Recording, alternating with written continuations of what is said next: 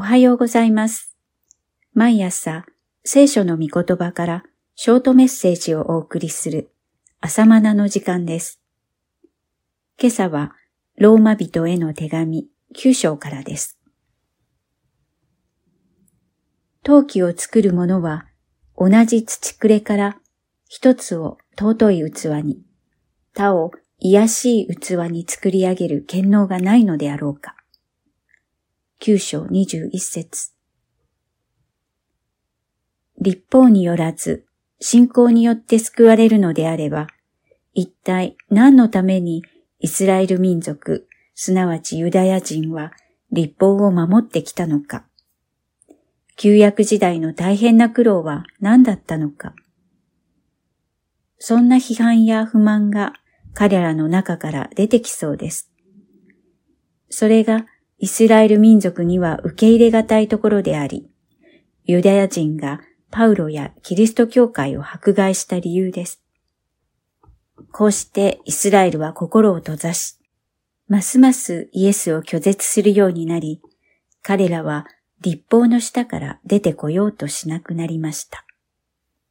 新約の恵みを受けるために、イスラエルは神の民として立法の下で訓練を受け、迫害も苦難も耐えてきたというのに、何ということでしょう。はためには、神はイスラエルを見捨てて、違法人の救いへとシフトなさったように見えます。そんな神のなさることは非常にも感じます。なぜ神はイスラエルをそのように扱われるのでしょうかこの疑問に答えるのが第9章から11章のテーマです。注釈です。ローマ人への手紙は第1章から8章が福音は罪人をどのように救うのか。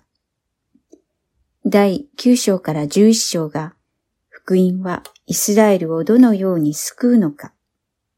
そして第12章から16章が福音による生活がテーマである。注釈を終えます。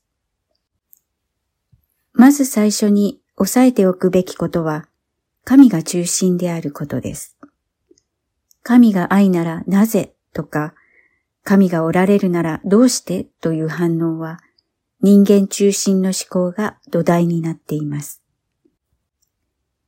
人間のために神は世界を創造し、人間の幸せのためにイエスは十字架で死んでくださった。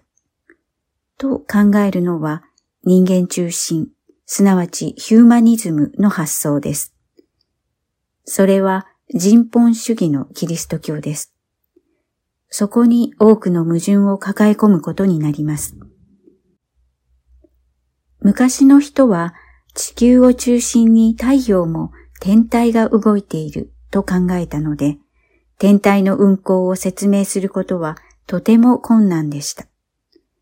そのため当時の天文学は多くの矛盾を抱えました。ところが太陽を中心に地球も動いているとわかると天体の動きは理路整然としました。それと同じように人間中心ではなく神中心です。それを理解するためにパウロは陶器師と器の関係を論じるのです。どのような器を作るのかは陶器師の権能です。器には自分をこのような形に作ってほしい、このように使ってほしいと主張する権利はありません。これが作る側と作られる側の違いです。九章二十節。ですから、陶器師は丹精込めて作った器でも納得がいかなければ壊します。人である陶器師でもそのようにするのに、万物の創造者である神にそうする権能がないのでしょうか。神はそのような権能をお持ちであると認め、神の見前における謙遜を土台にすることから始めなければなりません。創造主と被造者、すなわち作られた側のものの違いを認め、創造主が被造物をいかようにもお持ちになる権能を認めます。そのような謙遜と従順が信仰の大切な土台です。そのような神ですが、同時に憐れみ深いお方です。罪のゆえに滅びる器を神は寛容な心で忍耐しておられます。九章二十二節。そればかりか、神の栄光を盛る器として定めているのです。二十三節。まさに土の器に宝を持っているのです。第二コリント四章七節。人の肉体は土の器なのでとても脆いのです。だから苦しみがあり、傷つき痛みます。癒しい器です。何のために神は人をこのような弱い存在に作られたのでしょうか土から作られた陶器のようです。しかし神はそんな弱い土の器を神の栄光を盛る器としようとなさっています。栄光のために神は私をどのようにお使いになるのか。それは神の主権に委ねられています。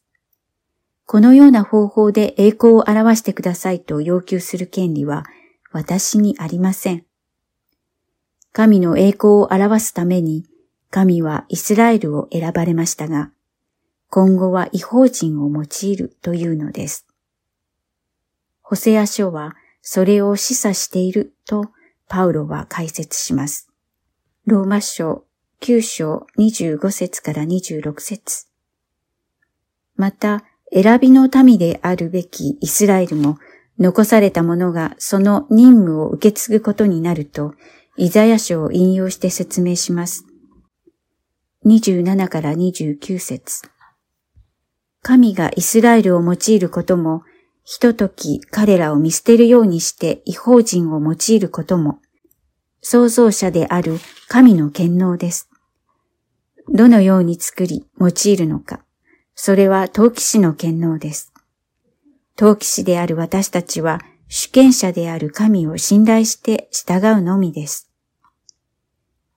ピアノの鍵盤は100本近くありますが、何回も用いられる鍵盤もあれば、一回だけ音を出す鍵盤、一度も出番のない鍵盤もあります。それでもピアノとして神を賛美する栄光のために用いられます。神がどのように私を用いて栄光を盛る器になさるのかはわかりませんが、イスラエルの人々のように心をかたくなにしないで、憐れみ深い神を信頼して、謙遜と従順をもって信じていけるよう祈ります。だから、神の主権につまずいてはなりません。なぜなら、私はシオンにつまずきの石、妨げの岩を置く。それにより頼む者は失望に終わることがないからです。九章三十三節以上です。ではまた明日。